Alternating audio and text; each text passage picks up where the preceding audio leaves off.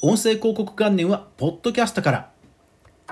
音声メディア関連ニュースまとめ2022年9月第2週をお届けします。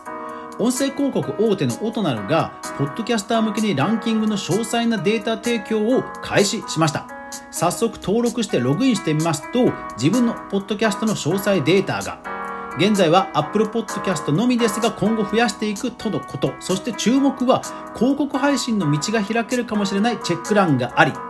それでは早速学んでいきましょう。おはようございます。フリーでマーケターをしながらクリエイター活動しています、かぐわです。この番組はクリエイターやインフルエンサーの最新トレンドや経済活動を毎日ゆるく配信しているラジオ番組です。いつも皆さんご視聴ありがとうございます。それでは週末、えー音声ニュースまとめですので、早速行きましょう。まずはホットトピックから。音なるポッドキャスト配信者向けに番組のランキング推移データを提供開始です。え、公式のプレスリリースよりと。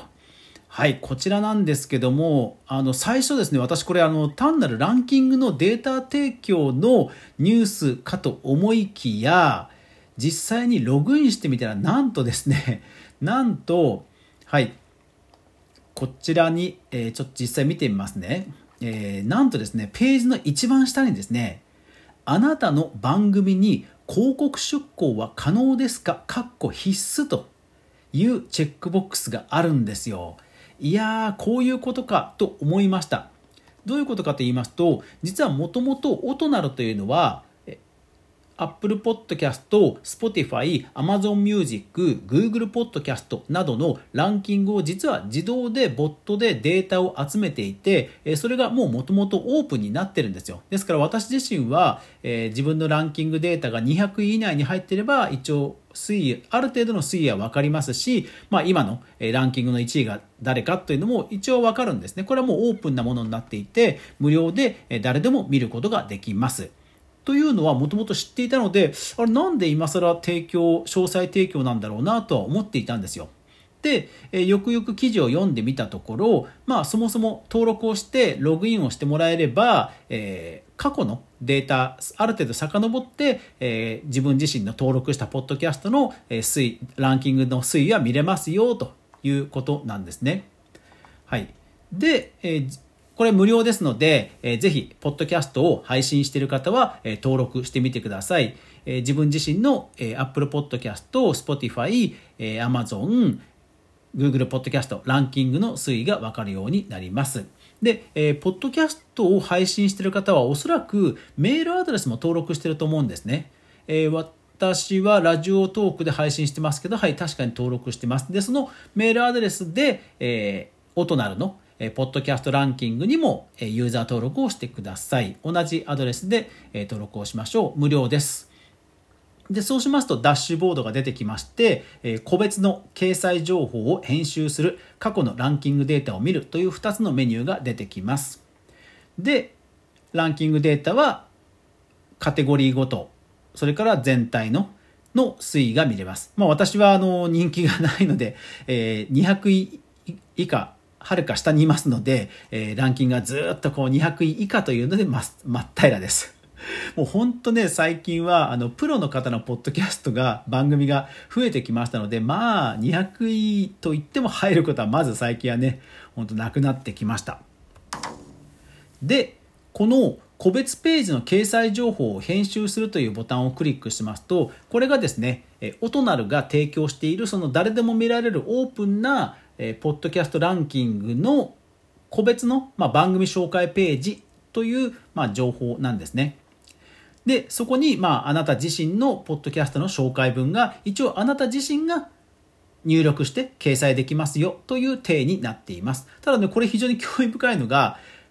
配信者さんに聞く。この番組の気になるあれこれという形で、こうなんか単純になんかプロフを入力するんではなくて、なんかインタビュー形式で、ポッドキャスト番組紹介をするような定位のプロフィールページになってるんですよね。これ本当、あの、面白いと思いました。ですから、ポッドキャストを配信していない方でも、このプレスリリースを読んで、えー、自分自身のプロフページにこの問い、クエスチョンを書くというのも全然ネタになるかなと思います。どんなシチュエーションで聞くのがおすすめですか？どんな人に聞いてほしいですか？初めて聞き方へおすすめの過去エピソードはなどなどあの本当にポッドキャスト自分の音声配信番組を紹介するのに役立ちそうなクエスチョンがたくさんありますのでぜひぜひ皆さんチェックしてみてください。概要欄にリンクを載せておきます。はいそれでは戦略テック関連いきましょう、えー、今週はですね AI 合成音声のひろゆきさんのえこの無料の音声ジェネレーターが本当バズってましたね。え作られる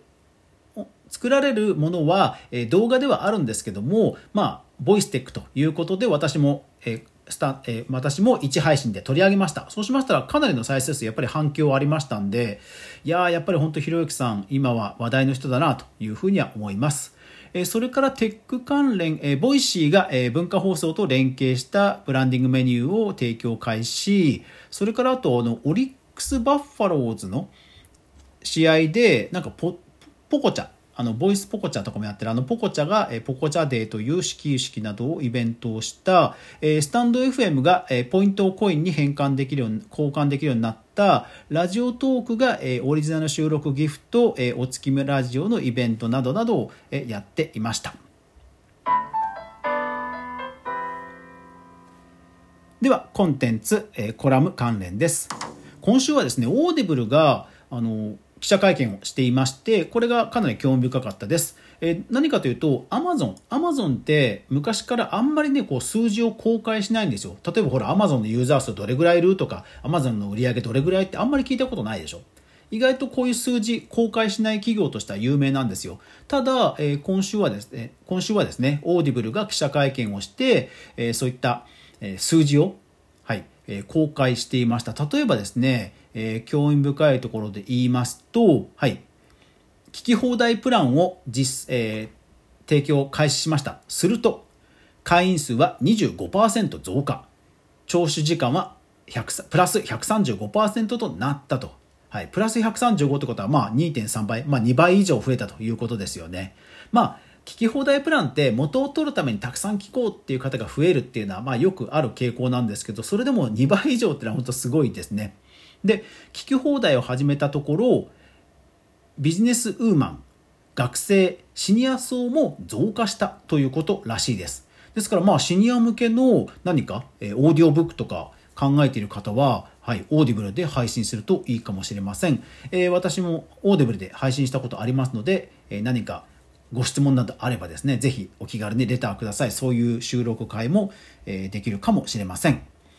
はい。まあ、現在はですね、2万5000タイトル登ってまだまだ増えそうな勢いなんで、うん、オーディオブック JP とのね、ガチンコバトルが今後も気になりますね。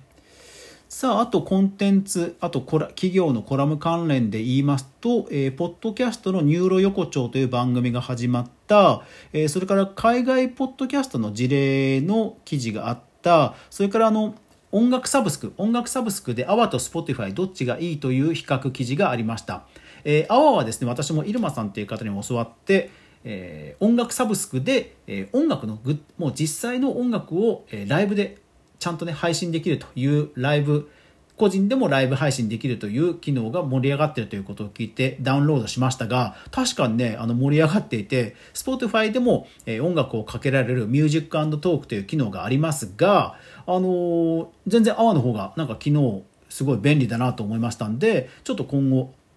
泡に私も注目していきたいかなというふうには思います。はい、えー、音声、広告、データ関連は、えー、冒頭で紹介しました音ならさんの記事だけですので割愛します。えー、著作権その他ですね。はい、えー、資本金1000万円以下の発注側が法人になってえ法人に下請け法を適用拡大という、え福井先生のツイートが今週はちょっと注目したいと思います。はい。えー、これ何かというと、要はフリーランスを保護するために、今まで下請け法の適用がされなかった、えー、フリーランスにも、まあ、適用が広がったということを福井先生がつぶやいて、ちょっと話題になってました。まあ、ただですね、これあのちゃんと書面を交わさなきゃいけないとか、逆にある意味事務手続きが増えたことによって、えー、その発注する側が、えー、また回避するんじゃないかとか負担が増えるんじゃないかっていうことで、まあ、必ずしも、はい、えー、そうならないんじゃないかなというかかという意見もあって、はい、ただ注目はしていきたいかなと思いましたね。あの、本当に今個人とか、えー、クリエイター、個人の今クリエイターが、まあ、インボイスですとか、こういった下請け法が拡大したとか、やっぱりかなり今ね、あの、税金関係や、えビジネス関係ではかなり法整備というか法が変わりつつあるので、この辺はね、私も著作権以上にちょっと知らあの知っておかないな、知っておかないといけないなというふうに思いました。はい。えー、関連する人はですね、ぜひ、えー、福井先生、福井健作先生のですね、ツイッター、ぜひフォローしてください。えー、前の著作権の回でもね、えー、福井先生おすすめですよというふうにお話ししましたが、ぜひ、えー、福井健作先生ですね、福井、福井、えー、弁護士、福井著作権とかで検索すると多分出てきますので、ぜひぜひ見てみてください。あと、モスバーガーが、えー、VR チャットに、えー、メタバース出展したということもちょっと興味深かったので、えー、取り上げました。そんな感じです。クリエイターエコノミーニュースでは、毎日かぐわがクリエイターエコノミーに関して、ブックマークしているニュースを、取り上げています。週末はですね、こんな感じにいつも、ニュースまとめをお届けしています。で、このニュースまとめのすべ、ての、すべてのリンクは無料のニュースレターで全部、公開していますので、ぜひ無料のニュースレター取っていただけると幸いです。それでは皆さん素敵な週末をお過ごしください。それでは、いってらっしゃい。